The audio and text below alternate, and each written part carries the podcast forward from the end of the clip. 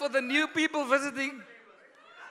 Man, this this is a this is the scariest church. This is this is the scariest church I've ever been a part of in my life. I come I come here every Friday scared because I don't know I don't know what's gonna happen.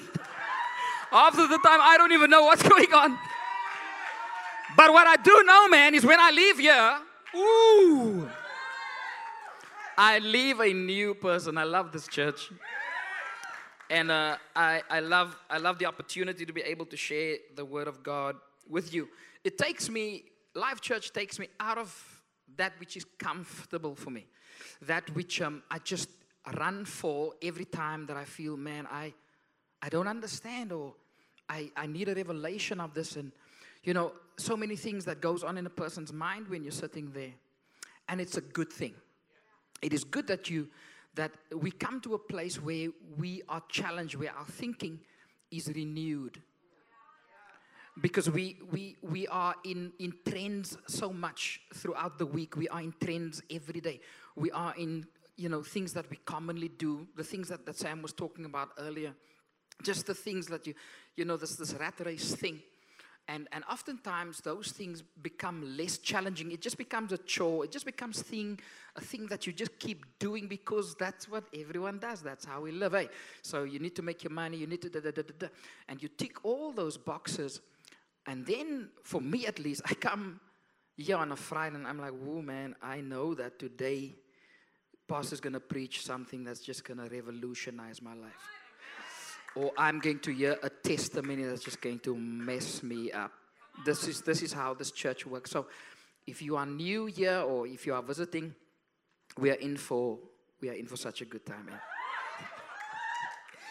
And I'm old school, I've got I've got pages. Levi was saying, Daddy, um, why why do you have so many pages? Is your preach that long? Okay, but today. Um, let me just find my note here. Yeah, too many pages. So we're going to look at um, we're going to look at this thing around contrast. Now, when I say contrast, I don't mean conflict or contradiction. The the the songs that I sang here now, I sang some of them on this side, and I sang some of them on that side. And if I had to ask you to contrast those two types of songs with each other, I wonder what you would say. Anyone brave enough to take a chance? There's a certain type of song that I sang over here, and then there was a certain type of song that I sang over here, and there's a difference. There's a difference between them. Uh, anyone want to take a chance? Take a chance. Yeah, yeah, if I can remind you, yeah, it was, he's got the whole world in his hands, and it was also... Um, never never gonna give you up, and don't worry, be, be happy. Over here, oh, I missed one song. I missed one song over here. It was Amazing Grace. Woo, anyway, so it was Amazing Grace, supposed to be. Um, and then I'm on the top of the world, and then like a bridge over troubled water. Okay, let me put you out of your misery. The difference between... The difference, the difference between these songs is that in, in the music industry, and, and I, I work in the music industry, um, the songs over here is what is known as one-hit wonders.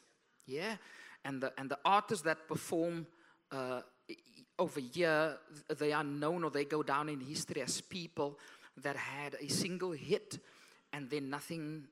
Nothing really much happened. And and when I was just looking through it, and I realized, wow, there's even uh, gospel songs of, of the sort. I mean, he's got the whole world in his hands. But like, I grew up with that. I didn't know that the person that wrote that song, that was the, the only hit that that person ever wrote. Nothing much came after that. But the songs that we, that we had over here is called the songs that, that stood the test of time. And so those songs go down in history as the songs that they made it, you know. And the, and the music industry is it's a very brutal place, you know. It's a very very brutal place. And if you are able to say that that you have written a song, you have penned a song that continues to stand the test of time, you're really doing very very very well. yeah, in the eyes of the of the of that particular industry. Now, this whole thing about one-hit wonders is not is not limited to only the music industry. They they are of such in in sport, people that that had a record of some sort, and then they have this record and it's world news, and you know, I don't know, I ran how fast and it did all of it. And then you never hear about them ever again. You know, and so you you you probably know of, of, of, of those examples. You probably know artists from your own country that they came out one day and you thought they're going to be around forever. And then they just faded into, you know, oblivion or whatever they call it. You just, you just never hear about them again. But I'm not here to talk about music today. I was tempted to talk about music. Why? Because it's my comfort zone. No? Yeah, I'm comfortable. I'm comfortable talking about music. But I, I really felt the Lord say to me, I, I don't want you. I don't want you to talk about that today. I want you to strictly talk about me.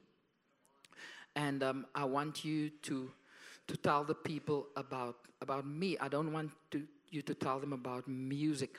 I, I, I'm going to talk about worship, but not in the sense of music, because even then, uh, Ricardo was thinking for a long time, and I'll talk about that a little later. I'm going to share some of my story with you, if that's okay, um, that I thought that, that my musicality is my worship. But let me not jump the gun. So let me see uh, where, where, where, where we are at the moment.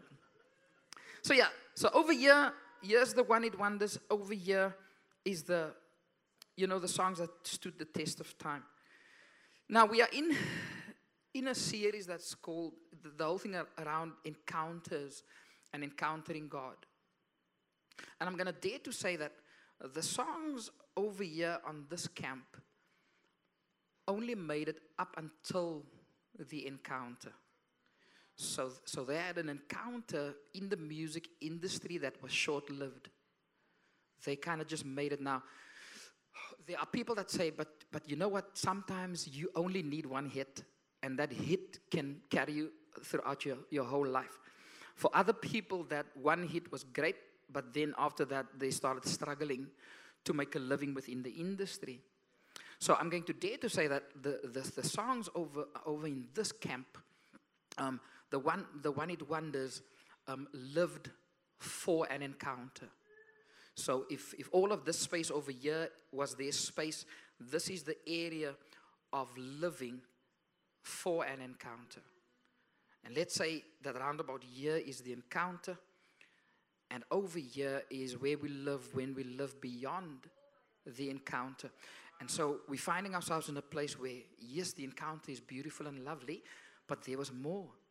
And so you wanted to be over here where the encounter has matured, where the encounter has come to its fullness, and where, where longevity has been added to what happened over here.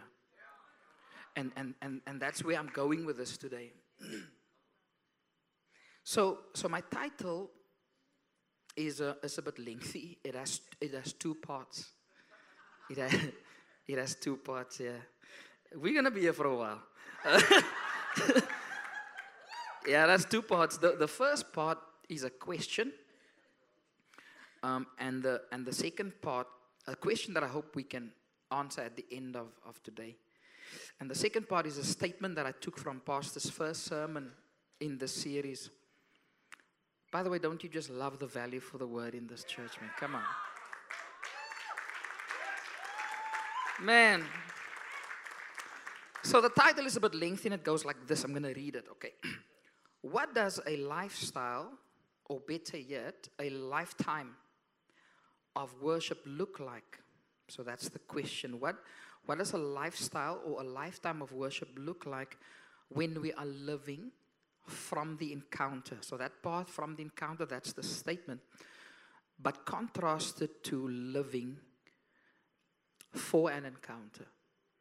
And, and the two, the two are different. So we're going to look at this at the hand of, of John four today. We're going to look at the way in which Jesus also plays with this thing of, of contrasting things. And I know that, that oftentimes in the body of Christ, um, the, the, the, the, the Bible is um, ridiculed, not just in the body of Christ, but oftentimes the Bible is ridiculed because people perceive contrast as contradiction, and they say that the, the one thing cancels out the other.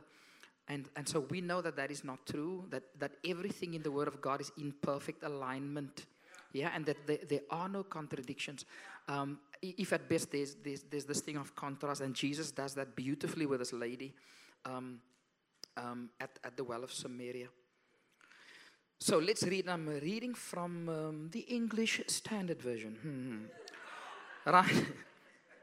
So it says, Jesus and the woman of Samaria.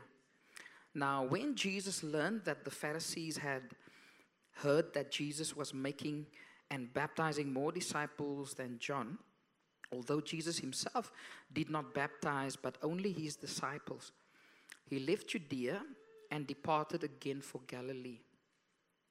And he had to pass through Samaria. So he came to a town of Samaria called Sychar, I hope I'm saying that right, near the field um, that Jacob had given to his son Joseph. Joseph's well was there. Uh, so Jesus, wearied as he was from his journey, he was sitting beside the well. It was about the sixth hour. A woman from Samaria came to draw water, and Jesus said to her, because it matters where you're seated. Um, Jesus said to her, "Give me a drink," for his disciples had gone away into the city to buy food. The Samaritan woman said to him,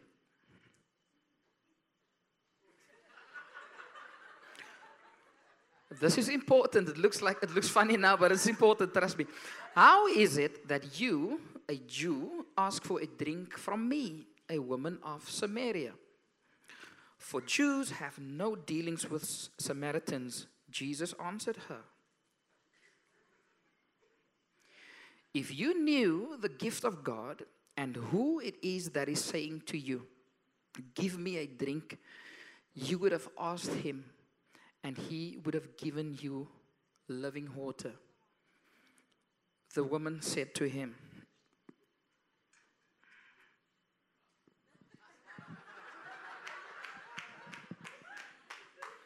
"Sir, you have nothing to draw water with. Are you greater than our father Jacob? He gave us the well and drank from it himself, as did his sons and his livestock." Jesus said to her, "Everyone who drinks of this water will be thirsty again. But whoever drinks of the water that I will give him will never thirst again. The water that I will give him will become in him a spring of water welling up to eternal life." The woman said to him, "Sir, give me this water so that I will not be thirsty or have to come here to draw water." Now, a great number of things is, is happening here. Um, and as I was preparing to, to speak today, I was really tempted to, to do the... Probably the, the common thing that many people do. Life.Church is different though. Um, I wanted to just go and surf the internet. Make my life really easy. Find a... You get these off-the-shelf sermons. I don't even know what... Anyway, so, so you know, you, I could have gone there and... I, I tell you, I tell you, I must confess. I tell you, so I tried that. It's as if I tried... So now, now, I'm, at my, now I'm at my computer... And um, I'm typing in, you know, just in YouTube, this thing about the woman of Samaria. And of course, a long list of things come up. I I opened one clip, and it's a, it's a modern version of the woman uh, of Samaria. And it's a spoken word thing, and it's, it's, it looks really cool. I tell you, one minute in, it's, my eyes are burning. It's like, you know the Lord don't want you, in this instance, to be doing this thing off the internet. I knew, I knew, I, I knew...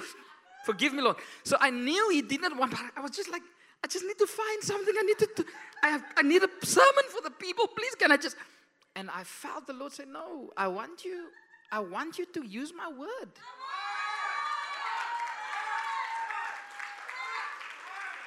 I switched, I, I, I, so as if my hand just went and switched that thing off. Um, and I went to the Word of God. And um, it's rich enough. And I'm not saying it's, it's never okay to find examples, you know, of what other people said and what commentaries said and what this one and that one said.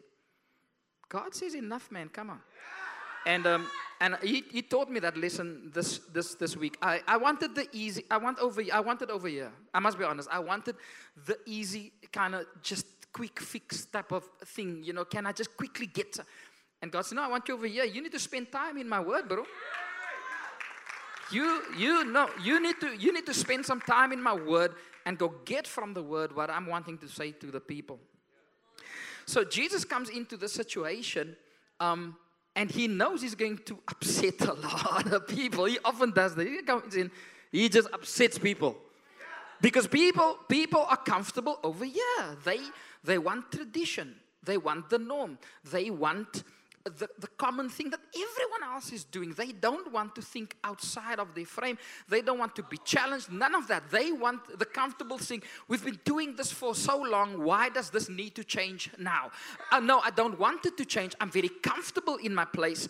This is the tradition. This is the culture. This is how we've been doing it for thousands of years. And uh, over here, everything changes.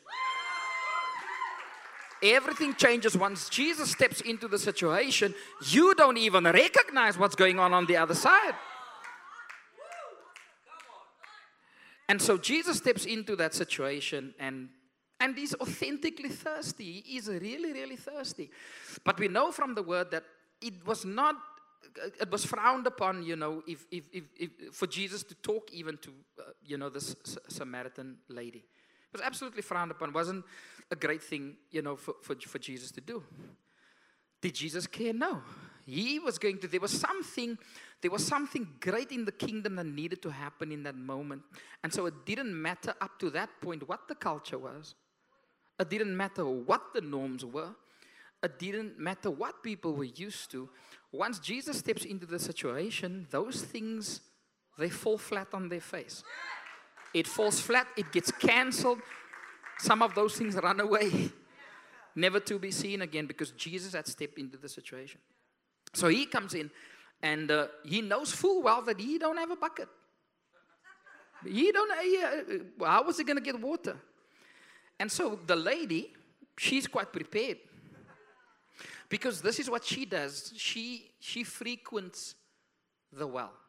She frequents the place that she regards as her place of sustenance. So this is something that she does every day. And again, the, the well is not a bad place. Yeah? So the well is, at least in the immediate, the well is the place of nourishment. The, you know, at least uh, it, it gives water. And so this lady is ready. She comes with her, with her bucket. And she does her thing like she does every day. And I believe, that, well, it's not the bucket that they had then. But anyway, it will have to do for now. And so and so she got the bucket. And, and, and she, she, she knows how to do her thing and lowers the bucket into the well. And then, you know, her sustenance in, in her head, that is what comes up. And there she goes. The only problem with that is you need to keep doing that. Yeah, that's right. So you can't stop doing that because now this is what you perceive as your only sustenance. This is the encounter here in the middle. So you spend your week, you spend your months, you spend your year over, and then uh, get, my sust- get your sustenance, and there you go again. And you keep repeating. But Jesus is saying, you know what, if you had to bring that bucket over here,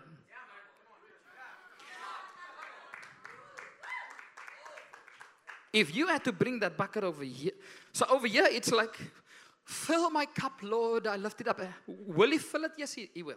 He will. But you see, the only way he knows how to fill it is until it overflows. And so, and so there's not just the filling of the cup, there's the overflow. I'm jumping way ahead of myself here, but I'm so excited. So, so Jesus now trashes this whole traditional thing, and he's engaging. This lady's talking to her. And he says to her, give me a drink because he's thirsty. And, and we know we've, we've read what it, what, what it says there. And uh, I want to skip now through to, to, to, to verse uh, twenty-three through forty-two. We're just going to read there. And it says here, but the hour is coming and is now here when the true worshippers will worship the Father in spirit and in truth. For the Father seek, is seeking such people to worship him. God is spirit, and those who worship him must worship him in spirit and in truth. The woman said to him, I know that Messiah is coming, he who is called Christ. When he comes, he will tell us all things. And Jesus said to her, I who speak to you am he. Just then the disciples come back. They marveled um, that he was even talking with a woman. But no one said, what do you seek, or why are you taking, talking with her? So the woman left her water jar and went away into town and said to the people, come see a man who told me all that I've ever did. Can this be the Christ? They went out of the town and were coming to him. So this lady's encounter was not just for her. And so after she encountered Jesus, she she couldn't keep her mouth. And I can understand that once Jesus comes and, and, and the revelation hits you, the things that he reveals to you hit you like a ton of bricks. How can you? I mean, there was one guy, Jesus healed him. Jesus specifically told him to not tell anyone. What did he do? He went and told everyone. He said, don't tell anyone. He could, he could not help himself. So the, this lady... she goes into town, she tells the people, man, I met someone.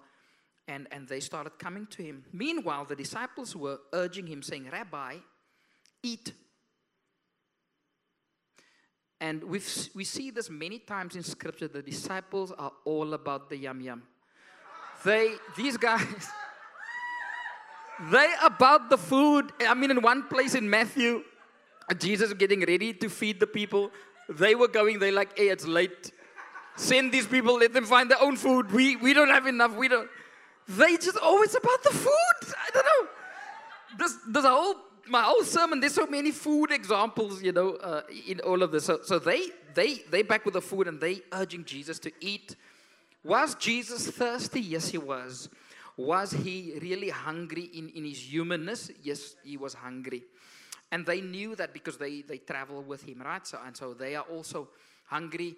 They've got the chow. They ready now to, to sit down probably and eat. And Jesus challenges uh, the entire thinking. And he says to them, I have food to eat that you do not know about. It's a different kind of meal that we're talking about. Different kind of sustenance that we're talking about. And so we're thinking bread and water in one sense. And Jesus is thinking bread and water in a totally different sense. So the disciples said uh, to one another, has anyone brought him something to eat? Jesus said to them, my food is to do the will of him who sent me and to accomplish his work. Do you not say there are yet four months, then uh, comes the harvest? Look, I tell you, lift up your eyes and see that the fields are white for harvest. Already the one who reaps is receiving wages and gathering fruit for eternal life. Can someone say eternal life? Yes. So that the sower and the reaper may rejoice together. For here the saying holds true, one sows and another reaps. I sent you to reap that for which you did not labor. Others have labored and you have entered into their labor. Many Samaritans from that town believed in him because of the woman's testimony, because she said, he told me all that I ever did. So when the Samaritans came to him, they asked him to stay with them, and he stayed there for two days. And many more believed because um, of his word. They said to the woman, it is no longer because of what you said that we believe. For we have heard for ourselves, and we know that this is indeed the Savior of the world. Small interaction. Um, I, I, it was the sixth hour. but I don't, I, I don't see from the word how long the whole encounter took. I know he stayed, obviously, afterwards for two days, but that immediate encounter with the lady and um, what was going to be just an interaction of sorts with someone at a well uh, for this lady turned out to be the people of the town coming to the knowledge of the love of Jesus and of the love of the Father, you know, for, for that place. So it did something magnificent. It did something way beyond a simple coming with a bucket to a well to pick up some some water.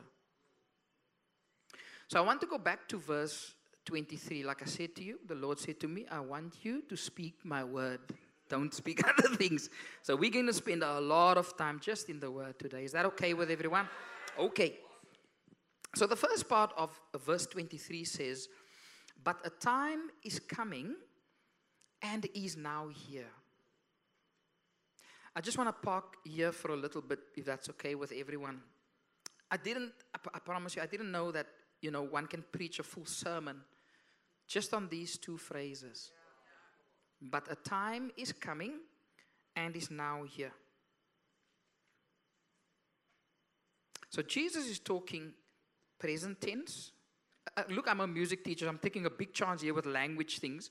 Um, uh, Jesus is talking present tense and present continuous tense. So let me leave that there for now. So last week, Muzo said in his preach, he said this, he said, um, if uh, if you, if when when they asked Jesus, when we, if we would ask Jesus, are you a, a lion or are you a lamb? The answer would be yes. You, you might ask again, are you a lion or are you a lamb? The answer would again be yes. Because it's both. And so in, in the same way here, you would ask Jesus, are you talking present tense or future continuous tense or present? Yes. Yes, yes. Yes, yes. He also mentioned something about dimensions because Jesus is multi-dimensional. We are multi-dimensional. We live in a one-dimensional or two-dimensional world, whatever. But we are we are multifaceted. We are just all over the place. You don't have any idea how how how how magnificent God had made us. Yeah, we have not seen the beginning of what we are able to do in Jesus. We we've, we've not seen that. So yeah, Jesus talking. You know, this this block of time all at the same time. And so we can talk about a number of things that fits into this. This time frame. Remember, we said this is, this is over here is, is Jesus' time frame. This this area, this is where, where we are beyond just the encounter. Yeah. So here's the encounter. Here's living for the encounter. And so in this space, there are many things that surface in in, in that time. If we can't, I, sh I shouldn't even try to, to show it because it, it has no end. Hey, so it's just I have the microphone and I, you know it's struggle. You, you know what I mean? Okay. So I've I've looked at five things. I mean, there's so much more, but I've looked at at five things I would like to talk about today. You know, um, within that that time, and and the first thing I'd like to talk about is the this thing that we call a moment. I'm also going to talk about a thing that is called abide. I'm going to talk about something that we call, that in the English language we say always. I'm going to talk about things that continue. And I'm going to talk about things that endure. So let's talk about the first one. And, and, and this is the thing called a moment. We all have them, hey. We all have them and, and some of them are lovely. Um, and some we absolutely just won't forget that ever happened. You you don't want you don't want that moment to to repeat. So now here's the thing, I I'm learning how to have real encounters with the Word of God. So I often try to place myself in the situations that I read about in the Word. I, I like to have fun in the Word. I don't know about you. So if I was sitting down with Jesus and we talked about his moment in Luke four verse five. And it says this, and the devil took him up and showed him all the kingdoms of the world in a moment of time. Let me read that again. And the devil took him up and showed him all the kingdoms of the world in a moment of time. So here Jesus is within a moment with, with the devil. I think my conversation with Jesus might have sounded something like this. Jesus, uh, what, what happened uh, there on the mountain? And maybe Jesus would have said something like this. He said, man, I was really hungry after, after forty days. I was hungry. And the enemy knew this. But that thing came to me, and he wanted me to turn rocks into bread. You look surprised that Jesus would call the devil a thing. Do you think you would have a nice name for the enemy? So he said... And uh, the devil came to me, and he he, he, he wanted me to turn the, the rocks into bread.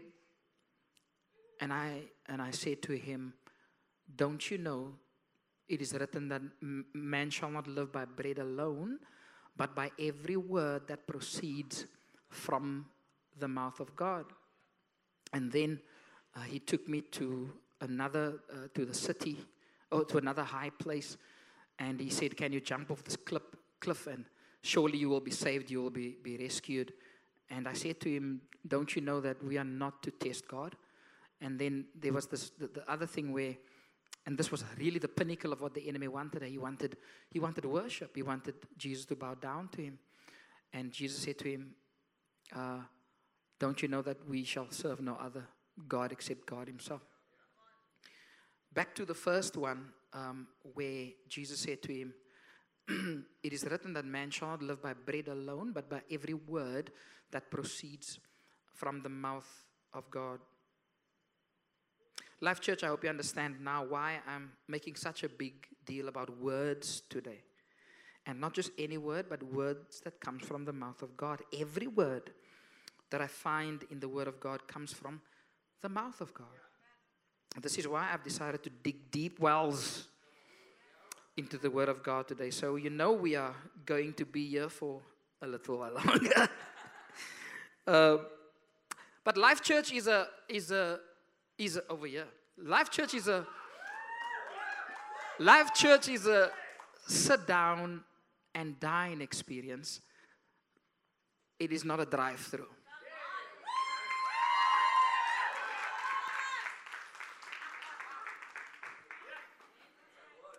It's not a drive-through. So let's say we ask Adam. Let's say we ask Adam about, about his moment. We're talking about moments, right? So we we we we we asking Adam about his moment, and it could be he could say anything. He could he could highlight one of his greatest moments, or he could highlight one of his worst moments. Um, I'm just gonna pick two. I'm gonna pick the moment where Adam saw Eve for the first time.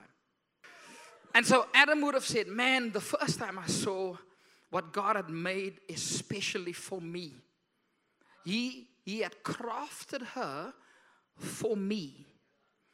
And it was the most magnificent thing that I have ever experienced. Now, he didn't even have anyone else to tell this to. So he's like, so lion, what do you think of Eve?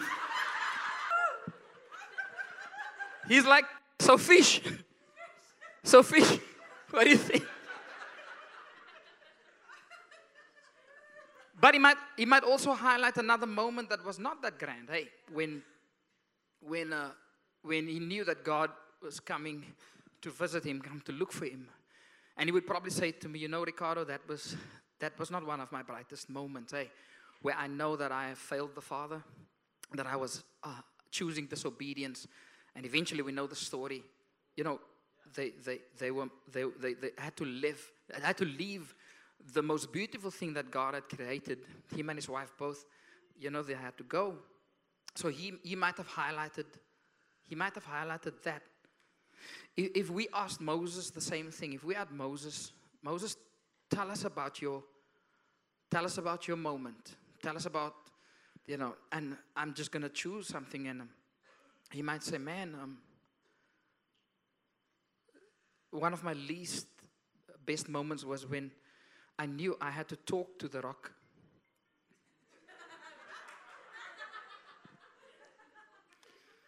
I knew I had to talk to the rock, but I decided I'm going to hit that thing. Man, that, Ricardo, you know what? That, that wasn't cool. That was not cool. That was not cool. But I'm telling you, that other moment, when I was standing in front of that Red Sea, man, oh, and I saw how God opened that place up. And I saw how my people went through safely. And I saw how he destroyed the enemy. What a moment, man. What a moment. So that encounter, that was one of the most magnificent. Enc- Moses, I think you would say that, eh? You would say that that was, that was an amazing encounter that I had right there with the Lord. It was beyond just the encounter. It was, it was living beyond that. I, I think that moment alone would have been a great encounter, but so much more happened after that. You know, people people came into liberty because of, of that encounter that happened there. If you had to ask Shadrach, Meshach, and Abednego, my brothers, so how was it... Uh, I was at the end, that fire thing. What happened? It's funny now. It wasn't funny then. If you had to ask them about their moment, they would say that we were so scared. We we sometimes read these stories, and, and sometimes the, the people in the stories don't appear human to us. No, they were human. And they were they were facing some great adversity. They were facing great calamity. They were facing death. Yeah, and so they were tremendously scared. They were fearful. But within their fear, they said, even if we, we're trusting Jesus to show up in this moment now. But even if he did not, we will not bow down to this situation that's happening here. There's just no way. So we they were rather prepared to die than than bow down to the Nebuchadnezzars and, and all of, of those things at the uh, you know of the day. And they would say to me, that moment was scary. But I'm telling you, that encounter, once Jesus stepped into that situation, the whole thing just took a totally different spin. And we attempted to talk about just that situation, just that situation, just that encounter. But we know that after that, Nebuchadnezzar had to say, man, surely this is, this is the Son of God. And that would have been Shadrach, Meshach, and Abednego's story. Then you ask Ricardo about a moment where he really felt God. And I'm going to tell you a little bit of my, my testimony now. I'm going to tell you a little story. I had a very, I had a, I had a great moment the day that I saw Lizelle for the first time. I'm going to tell our business now, baby. I'm going to tell our business. So, Lizelle and I met in a band. So, this band, um, South African band, but but we we, we, we train uh, in South Africa for three months. And then the rest of the year, we are based in the U S. And from the U S, we travel to other some other countries. or uh, Mostly in the U S, we would tour. Um, but I remember distinctly the day that um that I met her. The, it was an audition. It was at someone's house. The the leader, the visionary of this whole band. It was this thing was happening at his house, and um and I I, I stepped into the front door, and I saw Lizelle, and it was pretty much that Adam experience, like. Ooh.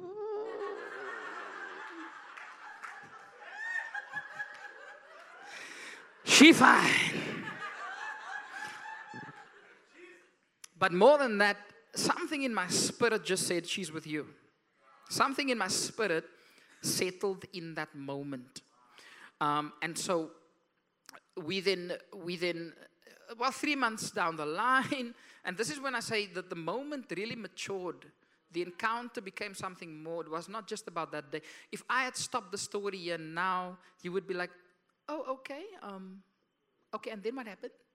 You know, so there has to there has to be more, and I, I really feel so thankful for the Lord that we now live in what matured from that moment, what God had created in that moment we are now living living in that. So we then, three months after I met her, um, I said, look, we, we're getting married.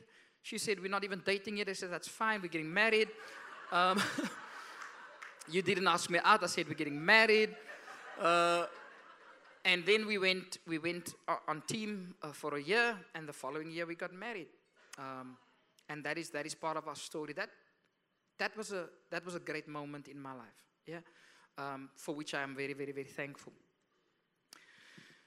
But now I, I'm introducing something into this moment thing that is not human. I want to talk about if we had to ask a grape about its moment, what would it say? A grape. Now, I'm, I'm from Stellenbosch. I'm from Stellenbosch in the Western Cape of South Africa, um, and it has, it, it, it, the, the, industry, the wine industry is, you, Stellenbosch is basically a big old wine farm, the, the, the whole town. And a lot of, a lot of the income of the place is around this, this, this wine industries. And I grew up at the, at the foot of one, of, of, a, of a winery. It's a beautiful mountain, and um, And I, I grew up just at the, at the bottom of that mountain. Pardon, I had um, I, I I knew people that worked. But we I, I was never on a wine farm then, um, but I was around this whole thing about wineries and so forth. Uh, but much of what I know about about wine and the maturing of wine, I never learned while I was in Stellenbosch. I learned when I was elsewhere in the world. Let me get back to the grape. If you ask the grape, Um, tell me about your moments, it would say, man, that moment when they crushed me. That moment when, when I was in the press. That moment where I was totally scattered. Me and a lot of others. So we were in this big battle. And, and it was just hard. The pressure was immense. The pressure was ridiculous. But something beautiful happens after that. Now, maturation comes into play. And so we know now that the best wine we get is when, when wine is really old. I understand. I don't drink much wine. But I understand that the older a wine is, the more expensive it is. And apparently it tastes better. And so we, we look at these, we look at these moments throughout Scripture, and um, I know now that the Master, Jesus, the Master, he's not moved by the magnitude or the minitude. I just made that word up.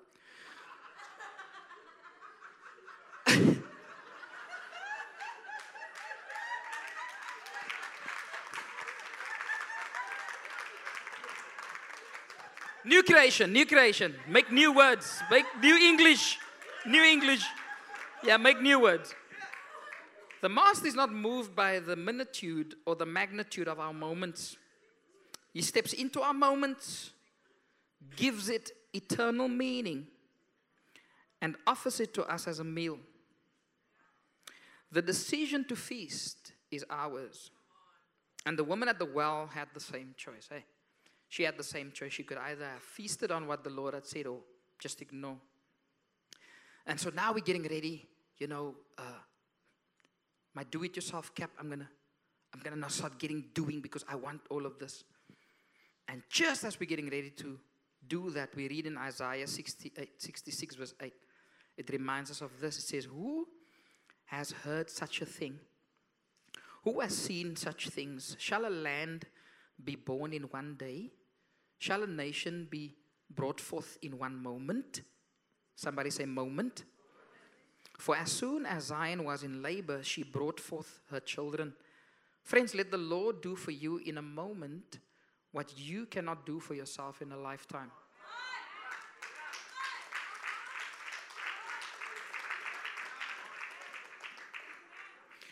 And so I, I said to you, I'm, I'm going to go into this whole word thing. And so I wondered what the Word of God said about maturity. That process, you know, when, when things grow up, when things mature. We're still talking about time. Remember from before. We're going somewhere. Well, in, in, in First Corinthians two verse six, it says this about wisdom from the Spirit. It says, yet among the mature, we do impart wisdom, although it is not a wisdom of this age or of the rulers of this age who are doomed to pass away. Brothers, do not be children in your thinking, be infants in evil, but in your thinking be mature. Ephesians four verse thirteen, until we all attain to the unity of the faith and of the knowledge of the Son of God, to mature manhood, to the measure of the stature of the fullness of Christ. Let those of us who are mature think this way. And if in anything you think otherwise, God will reveal that also to you. Colossians one twenty-eight, him we proclaim, warning everyone and teaching everyone with all wisdom, that we may present everyone mature in Christ. Hebrews five fourteen, but solid food is for the mature. There's that food theme again. So just as you were getting ready to drink milk, the Lord says, now I've got meat over here. For those who have their powers of discernment trained by constant practice to distinguish good from evil. So that's one word down. That's the word mature. Now the next few words, I'm really just going to, I'm going to read it from the Word of God. I'm not going to try and embellish it or color it in. We're just going to read what the Word says. And the next word is this word abide. Now, we all know what it means, but again, you know, I... I put myself in the situation. So imagine this mother in the somewhere in the Bible, and her son comes to her and says, Mother, I'm going yonder to abide with Patrick and play with stones in the field.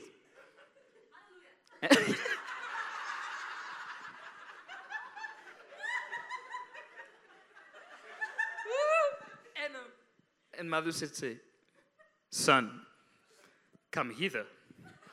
Wash those dishes and then you can go and abide as much as what you want. So abide is not a word that we, that we often use these days, but it, it does depict a place where we are in, in perfect peace, at a place where we remain and we stay. In the place where God wants us. Hey? So, his soul shall abide in well-being. To abide is a wonderful thing. And his offspring shall inherit the land. Ooh, I like that part. Psalm ninety-one verse one, my refuge and my fortress, he who dwells in the shelter of the Most High will abide in the shadow of the Almighty. Then justice will dwell in the wilderness and the righteousness abide in the fruitful field. Abide in me and I in you.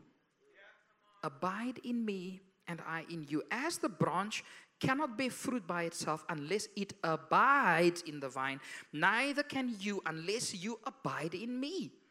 As the Father has loved me, so have I loved you. Abide in my love. There is no better place to be.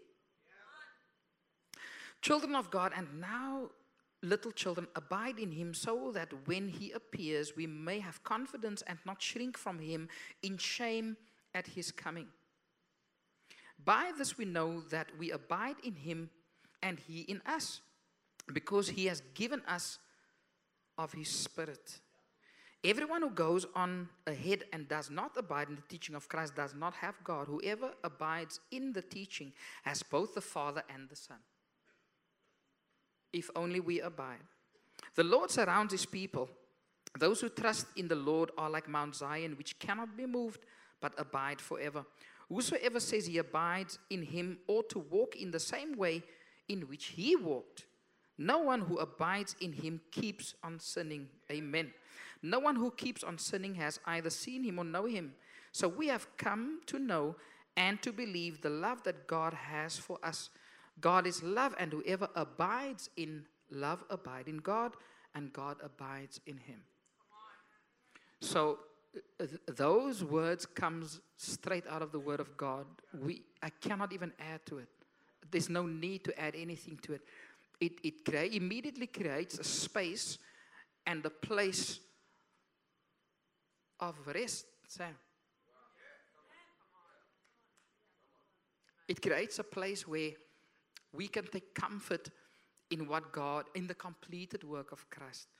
It feels to me as if over here, we're talking rush. But over here, we're talking rest, eh? So, so, so now we're looking at this word always. Always fits into this whole present continuous tense that I spoke about before. It says this in Matthew twenty-eight twenty. Teaching them to observe all that I have commanded you, and behold, I am with you to the end of the age. But thanks be to God who in Christ always leads us in triumphal procession, and through us spreads the fragrance of the knowledge of Him everywhere. Giving thanks. You're getting it now, yeah. Every time I show that, you, you say that word. It's, it's, it's working great. And for everything to God the Father in the name of our Lord Jesus Christ. Rejoice in the Lord. Amen. And again I say, amen. Rejoice. But, yeah, got you, I got you there. I got you, I got you there. But, but, but in your hearts, honor Christ the Lord as holy. Always, always being prepared to make a defense to anyone who asks you for a reason for the hope that is in you. People look at you and they're like, what is up with you? You are so, so different. And you, you're ready to say, man, it's because I abide in Him and Him abide with me. And you can just go down a trail and, and have a, that, have that defense. You, you're coming up and saying, man, this is why I am the way that I am. The next word is the word continually or continue. Again, fits into this space over here. It says this. Seek the Lord and His strength. Seek the Lord and His strength. Seek His presence continually. Taste and see that the Lord is good. I will bless the Lord at all times. His praise shall continually be in my mouth. If indeed you continue in the faith, stable and steadfast. There's no room for two-mindedness, hey? Stable and steadfast.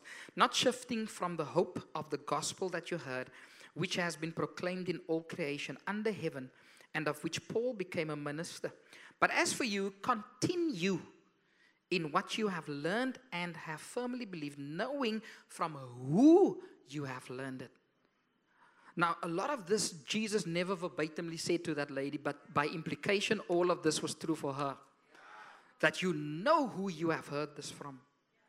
We're going to talk about endurance. I think it's the last one if you bear with me. Right. We're going to talk about that which endures. Yeah. And it says this in Luke twenty-nine, twenty-one nineteen. By your endurance, you will gain your lives. I just want to stop there for a little bit. By your endurance, it seems as if the Lord wants to say, persevere a little bit, man. Yeah. Have some, have some perseverance. Have some endurance. Fight the good fight. Run the good race. Don't be, don't be so fickle. You know, don't, don't easily, I just can't do this. I can't do this. No. It is by your endurance that you gain your life. So, uh, persevere. Not only that, but we rejoice in our sufferings, knowing that suffering produces endurance. But as servants of God, we commend ourselves in every way by great endurance. Okay, you'll get it. Now listen to this part. This, this is for me the best part. In afflictions, hardships, calamities, beatings, imprisonments, riots, labors, sleepless nights, hunger. By the purity, knowledge, patience, kindness, the Holy Spirit, genuine love, by truthful speech and the power of God, with the weapons of righteousness for the right hand and for the left. So you are totally armored. You're totally kitted out for this thing. You're totally kitted out for life. Through honor and dishonor, through slander and praise, we are treated as impostors and yet true, as unknown yet well known, as dying and behold we live. Say we live. As punished and yet not killed, as sorrowful yet always rejoicing, as poor yet making many rich, as having nothing yet possessing everything. Somebody say everything. Oh, come on. Being strengthened with all power according to His glorious might for all endurance and patience with joy. Being strengthened, I love the word of God, man, come on. being strengthened with all power according to his glorious might for all endurance and patience with joy. For you have need of endurance so that when you have done the will of God, you may receive what is promised. Let that sink in for a little bit.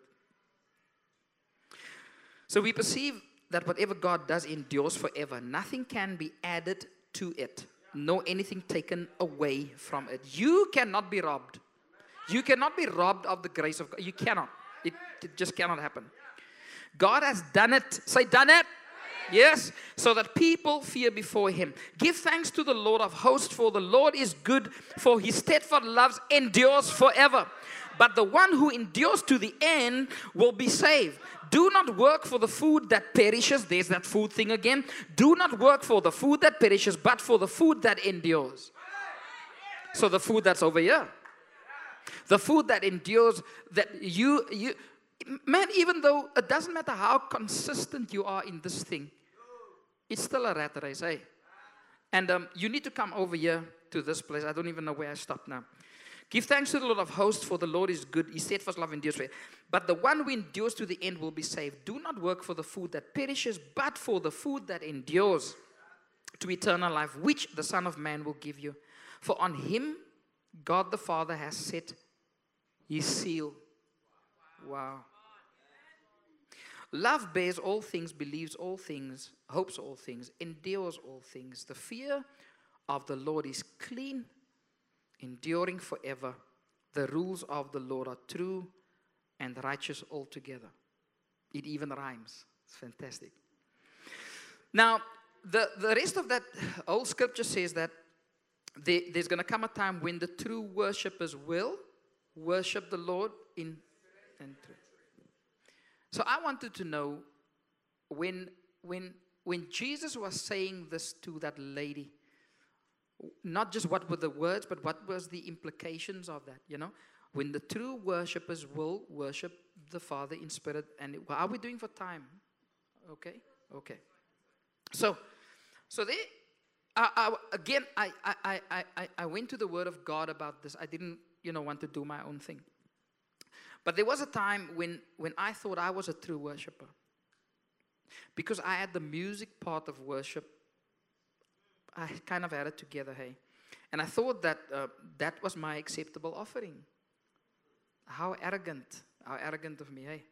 And I'm not condemning myself. I'm just thinking back. I'm, boy, you're arrogant to think that you're, you got that gift from the Father anyway. You you cannot impress him with that thing. It's, it, that is not all that he wants. There's, there's so much more. So I can't impress God with my music. Uh, but but I, I paraded as if I could, you know. But my heart, my heart was far from him. I remember, and, and again, I'm sharing part of my story. I remember just before we, we came to Dubai, before we came to Dubai, um, Lizelle and I, we, we visited churches. We, we moved from Johannesburg to Pretoria. And we didn't have a church home in Pretoria. We were going to many churches because they would invite us to come and sing, or they would invite us to come and do training or some, some sort of activity. So we were pretty churched, but we didn't have a church home. Um, but one of the things that we did, and I'm, I'm, I'm even ashamed, I'm even ashamed to tell you this, but I'm going to anyway, we are family. Okay. One of the things that we said, if we came into a church, you know, and the music isn't good, we can't stay there. It didn't matter how awesome the word was, because we were after the music. We were after that expression. You know, and so we, we would go to church, and, and I tell you now, there were churches where the word was good. But the mu, oh my word. Ooh, it was hard. It was hard. And we would, the one church we left, and we did say, hey, the word was so good. Oh, but we can't go back there, that music. Long story short, um, we come to Dubai, or Lizelle comes before me. My, my school messed up my ticket, so I came to Dubai after her. And, and she started going to, to, to a church, um, and, and we would have conversations over the phone, and I would ask her about the church. And she said to me, oh, baby, the word... The word is awesome, man. The word is awesome at this church. And I know the conversation was going to go to a place where I'm going to ask about the music. I was going to ask about the music. And the, and the, the word is awesome. And I'm, and I'm listening, and I'm going, and I'm saying, baby, and, uh, uh, and, and how's the music? She said, no, no much music. Um. And at the time, it happened to be, it happened to music that I had wanted nothing to do. It was rock music. At that time, I wanted nothing to. I said, Lizelle, you need to find another church. I can't come to that church. You know I can't come to that church. I cannot come to that church with that rock music, that loud rock music there. I know. You need to, by the time I get the weird bit, I didn't say it like that. I'm just saying. Point is, I didn't want that. I didn't want that. I was comfortable in my style. I was comfortable in my frame. I was comfortable. I was comfortable. I didn't want that to be challenged. So I get to that very same church a couple of weeks from then. Walked in, um, friend of our, uh, friend of you, my, some of you might know him, Mike Altringham. He was, he was preaching um, at, at, at the time he was preaching. And I'm like, I'm sitting there, I'm like, is this man only preaching to me? And that day, he, he took, the, the, the sermon challenged me in a way where I felt the Lord say to me, Ricardo, if, if you cannot function outside of your comfortable stylistic frame, there will be places over here where I cannot use you. I will not be able to use you because you are stuck over here. There's places over here that does not look as glamorous maybe as over there, because over here I want to send you to places where there might not even be electricity. Never mind a place to plug in your keyboard or your guitar. So if you are only to able to function with over here, I, I can't use you. And um, right there in that moment, God settled something in my heart. Hey, that moment settled something. Say, look, it's not about you, Ricardo. It's not about your musicality. It's not about your musical preference. It's not about your style. It's about the word that needs to come into fulfillment in your life and into the life of others. So what kind of music does Ricardo make today? Rock music. Yeah. So the scary part is, though, I, I got away with that for a long time. Hey, we. My musicality paraded itself as the anointing. Dangerous place to be. Anyway, let me leave that there for now. I, I digress. So true worshippers are in urgent pursuit of that which is true. Not perception, not opinion, not trends, not logic, not reason. But this. And I'm, I'm, again, I'm just going to read from the Word of God. But he said to him, behold, there is a man of God in the city, and he is a man who is held in honor. All that he says comes true. I could just end here. Hey, all that the Father says, all that the Lord says comes true. I tell you now, every promise that is over your life, it will come true. His word is true. There is only truth in him. There is only longevity in him. There is only power in him. There's only right. All those things will be true in your life. It will come to pass. It is true. So now let us go there. Perhaps he can tell us the way we should go. Oh yes, please, Lord, tell me the way that I should go. If I must navigate here myself, this thing will be a mess. This God, his way is perfect. The word of the Lord proves true, says the word. He is a shield for all those who take refuge in him. The true light which gives light to everyone has was coming into this world. I am the true vine. I am the true, I'm the true vine, and my Father is the vine dresser. And this is eternal life, that they know you, the only true God, and Jesus Christ, whom you have sent.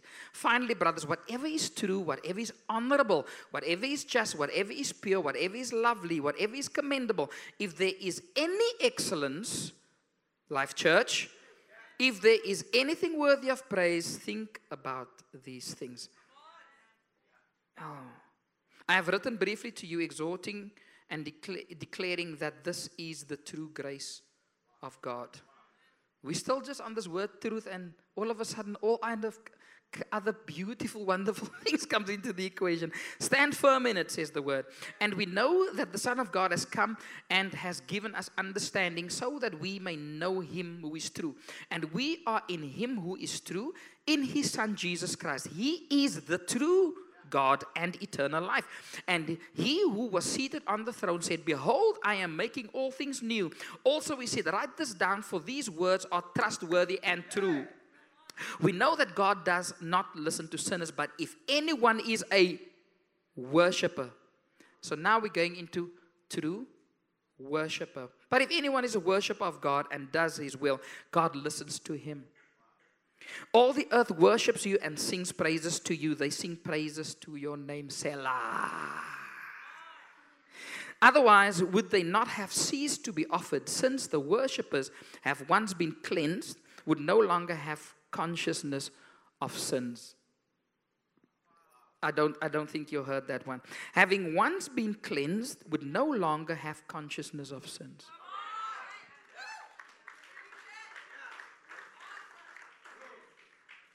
Worship the Lord in the splendor of holiness. All the ends of the earth shall remember and turn to the Lord, and all the families of the nations shall worship before you. Oh, come, let us worship and bow down. Let us kneel before the Lord our Maker. And here's that part now that Nebuchadnezzar said. He said this. Nebuchadnezzar answered and said, "Blessed be the God of Shadrach, Meshach, and Abednego, who has sent his angel and delivered his servants who trusted in him, and set aside the king's command and healed it. and yielded up their bodies rather than serve and worship any god except their own God." And Jesus answered to him, "It is written, you shall worship the Lord your God, and him only shall you serve." True worshiper, hey. "I appeal to you, therefore, brothers, by the mercies of God, to present your bodies as a living sacrifice, holy and acceptable to God, which is your spiritual worship." The secrets of his heart are disclosed, and so, falling on his face, he will worship God and declare that God is really among you. This is, this is awesome.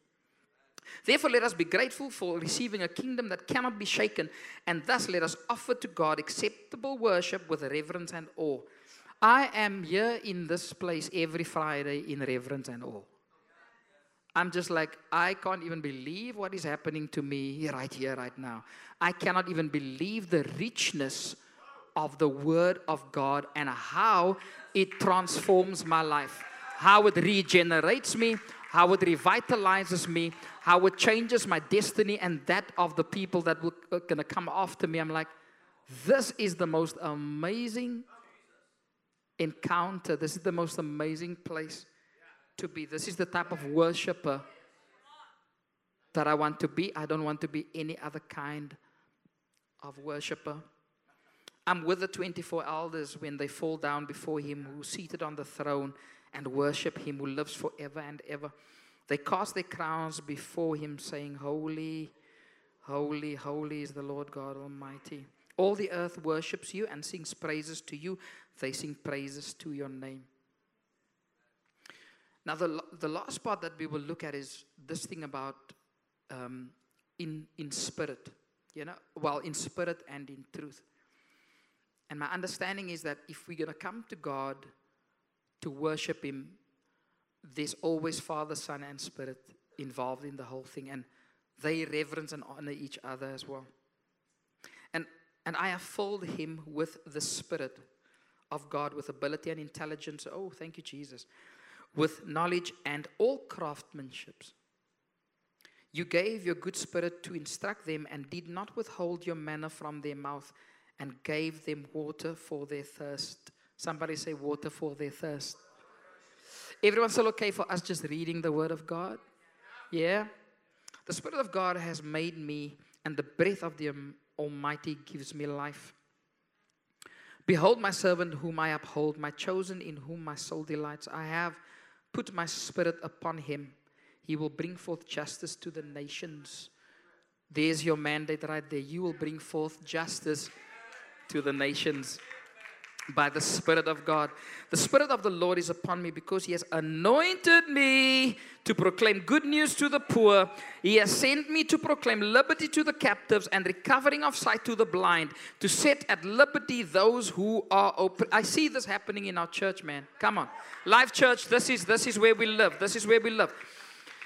It is the Spirit who gives life. The flesh is no help at all. Oh, this is so true. The flesh, the flesh, no help at all.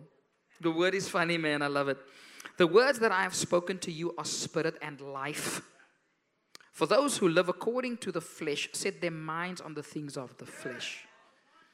Those who live according to the flesh set their minds on the things of the flesh. Set their minds on the things of the flesh. Set their minds on the things of the flesh. But those that live... Anyway. Now the Lord is the Spirit, and where the Spirit of the Lord is, there is freedom. But the fruit of the Spirit is love, joy, peace, patience, kindness, goodness, faithfulness. And we will worship the Father in spirit and in truth. We will worship the Father in spirit and in truth. For the sake of time, I'm, I'm, I'm just going to choose a few that talks about truth. There's just... It's just so rich. There's just so much here. I, I don't want to skip nothing. It's just, I, I, when I was preparing this, I'm like, really? Really? If th this is what true worship looks like? I, th I thought I knew what true worship looks like. But the more I spent time in the Word of God, I discovered so many things that I, I can't wait to tell the world. Because this word of the Lord, this is all that we need. It has everything that we might ever need. Whether it is for your immediate hunger, for your immediate thirst, or for your spiritual hunger, and your spiritual thirst, and your spiritual provision, and your spiritual sustenance. And you will know the truth. And the truth.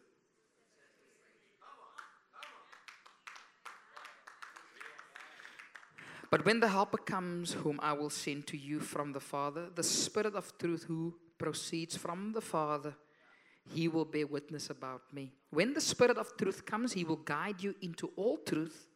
For He will not speak on His own authority, but whatever He hears, He will speak, and He will declare to you the things that are to come. We know the future. Sanctify them in the truth. Your word is truth. I'm just gonna, rather speaking the truth in love, we are to grow up in every way into Him who is the head, into Christ, who desires all people to be saved and to come to the knowledge of the truth. So what am I learning from this portion of Scripture? Or let me rather say the way that I choose to interpret this is that the Father wants us to understand the eternal nature of our time as new creations. And that our lives not only ascribes worship unto Him, lest we think that it is by our works that we worship, but rather that our entire existence is worship unto Him by His Son, through His Spirit. By His Son, through His Spirit. God is Spirit, and those who worship Him must worship Him in spirit and in truth. The woman said to Him, I know Messiah is coming. He who is called Christ. When He comes, He will tell us all things. I who speak to you am He. He. Just then, His disciples came back, and we went through that, that, that whole episode there. So up to this point, this lady's encounter, you know, we're still talking about that lady, yeah? We, we're, still, we're still in the scene, you know, uh, the lady. Uh, it's just the, there was much more happening than what you see at first glance. There, there's a, a richness there that is beyond what we just read from that portion of Scripture. So up to this point, the lady's encounter with Jesus, she was living for an encounter. Uh, the time in the day when she gets to do her routines. Get the bucket, go to the well at a certain time, get the water, and so on. Pretty much doing what was the norm, the culture and the tradition of the time, meeting an immediate and felt need. Many people live their entire lives like this, all the way to their graves. And it's interesting that a well and a grave are both holes in the ground. One known for giving life, at least in the immediate, and the other where life has come to an end. But for the new creation, a grave is an empty thing. But for the new creation, a grave is an empty thing. If anything, we leap from it into life. We leap from it into life. Man, this is just, I, I don't know, I don't know. So, and this is the thing that Jesus is talking about, a very different kind of living and a very different kind of lifestyle altogether. Now, my question to us today is, where in the scene are we seated? Sam said something earlier. He said, position is important, hey. It brings the, uh, it matters, it brings the portion. So if, if you had to put yourself in this scene, where are you seated? Where are you situated? Where can you be located? What is your G P S? We, we, we could live our lives here. We could live our lives from this point and look at the well, look at sustenance or perceived sustenance. Look at this is this is where I'm going to get everything. For, this is my job. It's my workplace. From here, I look, my wife is going to be everything to me. My husband's going to be everything to me. Um, this friend of mine, man, he's just everything to me. And uh, we could we could have that perception that what we perceive as the immediate sustenance is the only sustenance that exists. But if we dare to look beyond this encounter, we enter into a totally different space and a totally different place where the love of God just makes you crazy. Where, where things that are for other people almost supernatural um, is just natural. It's, just, it's normal. It's just, that's just how we live. It's just, it's normal. So there's, there's the woman, there's the well, and then there's the wonder of an enduring encounter with Jesus. He speaks to us about things that are everlasting and eternal. His word says this: before the mountains were brought forth, or ever you had formed the earth and the world, from everlasting to everlasting, you are God. We hear the same thing also in Isaiah forty verse twenty-eight. Have you not known? Have you not heard? The Lord is the everlasting God, the creator of the ends of the earth. He does not faint or grow weary. His understanding is unsearchable. So just as you were getting ready for yet another short-lived failed venture in love or in business, and you feel like dying, Isaiah fifty-five verse three hits you smack in the face, and it says, incline your ear and come to me. Come to me. Hear that your soul may live, and I will make with you an everlasting covenant. My steadfast, sure love for David. People, Isaiah, just as you were shriveling away in your shame, disgraced, disregarded, verse sixty-one seven says this: instead of your shame, there shall be a double portion. Somebody say double portion. Instead of dishonor, they shall rejoice in their lot. Just as you were settling for whatever portion you were going to get, it says this: therefore, in their land, they shall possess a double portion again. Double portion. They shall have everlasting joy. And you know you were just going to settle for happiness. You know you were going to settle for happiness. No, I'm happy. I'm okay. I'm okay. No, no, no. This is where happiness lives. Happiness is perfect here. Happy, happiness is fine here. But over here, this is where joy lives. This is where joy, from Jesus' perspective, things look different. Yeah. Again, happiness lives here, but over here. Joy, fulfillment. A, a friend of mine sent me, a, well, he sent, he put a post up, he said, send your, send your favorite quote. And people were quoting, you know, sounding very intelligent, whatever, quoting crazy.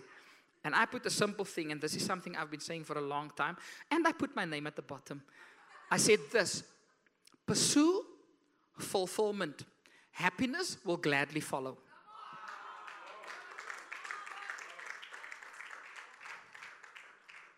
Happiness will gladly follow. So we live in a world where contracts, agreements are often terminated prematurely, and sometimes it really tests our faith. Right? But Jeremiah thirty-one verse three says this: the Lord appeared to him from far away. I have loved you with an everlasting love, he says. Therefore I have continued my faithfulness to you. So our immediate well can never be our eternal sustenance anyway. We can have faith in the faithfulness of the Father. Let us remain faithful as he is faithful. Daniel four verse three, how great are his signs, how mighty his wonders.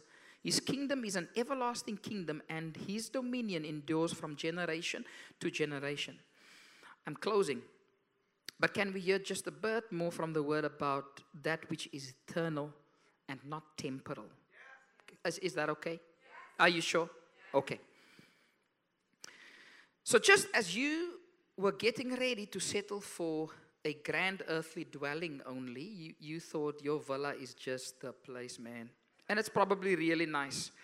But then God says in Deuteronomy thirty-three verse twenty-seven, he says, the eternal God is your dwelling place.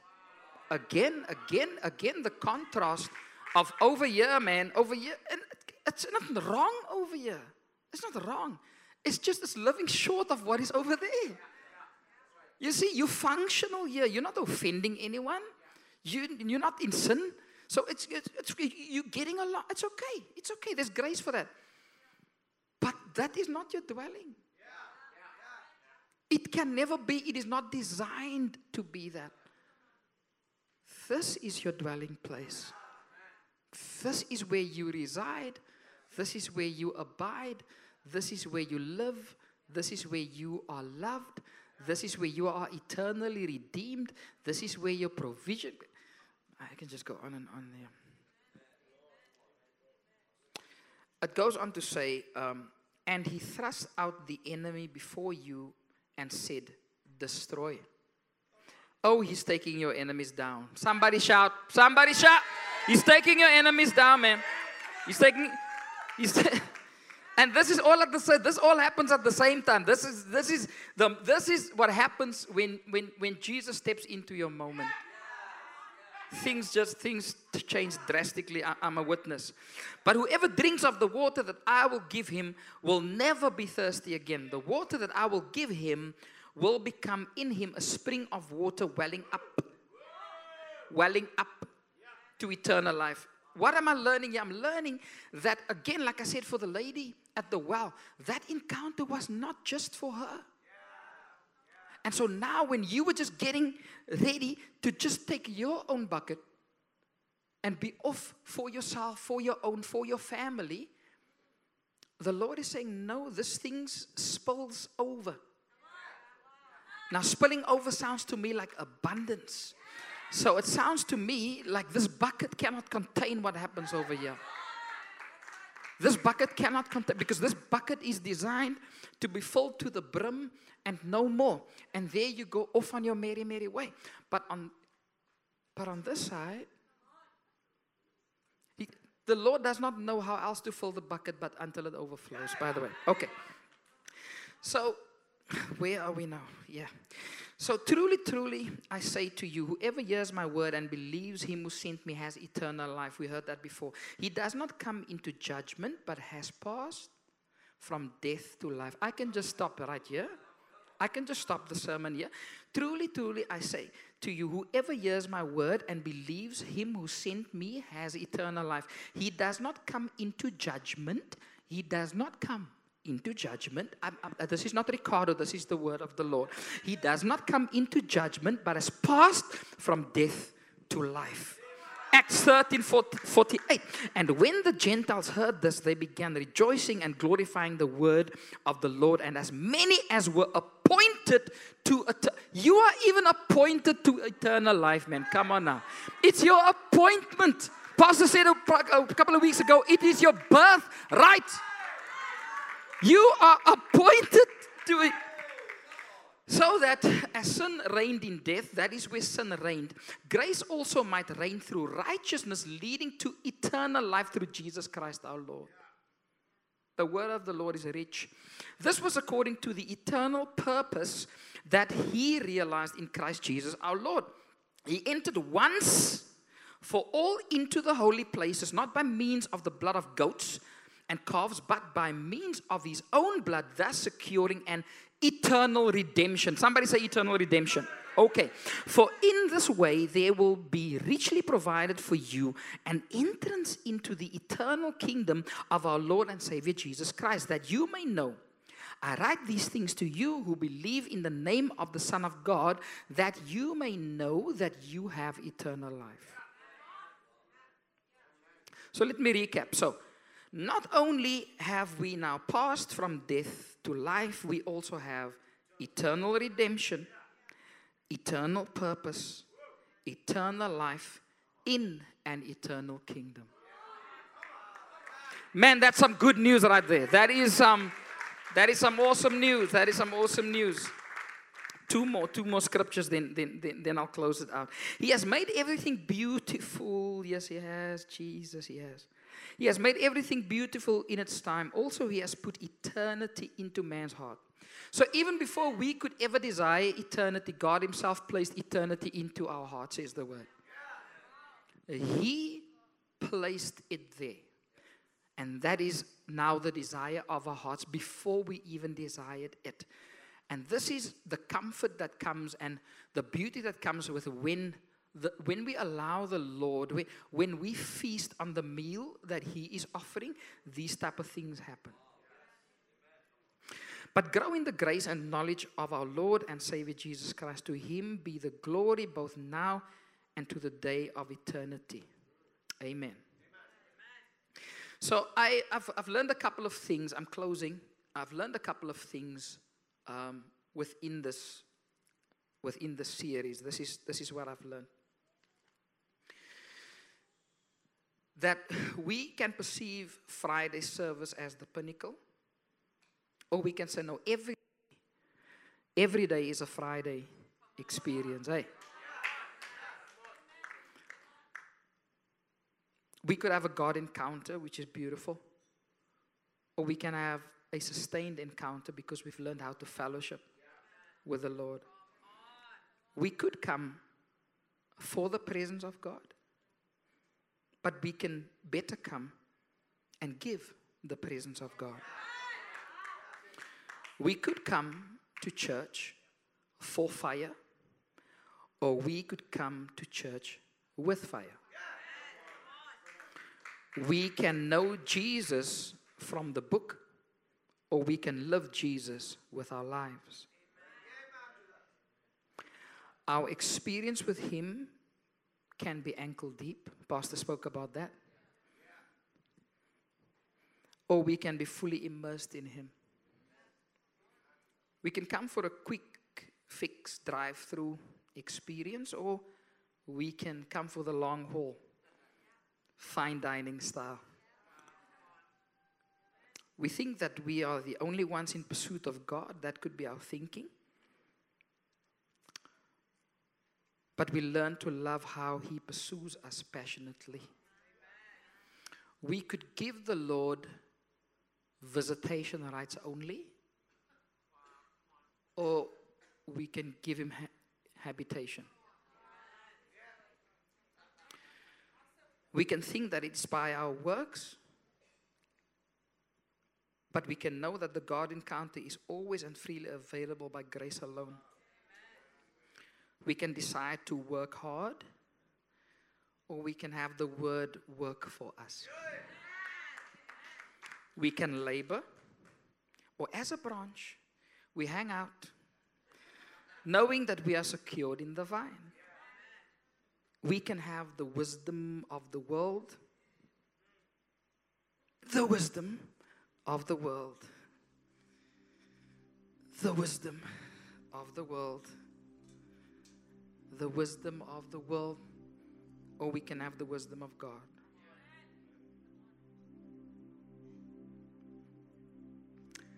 We can be destined for death, or we can live here where death is forever defeated.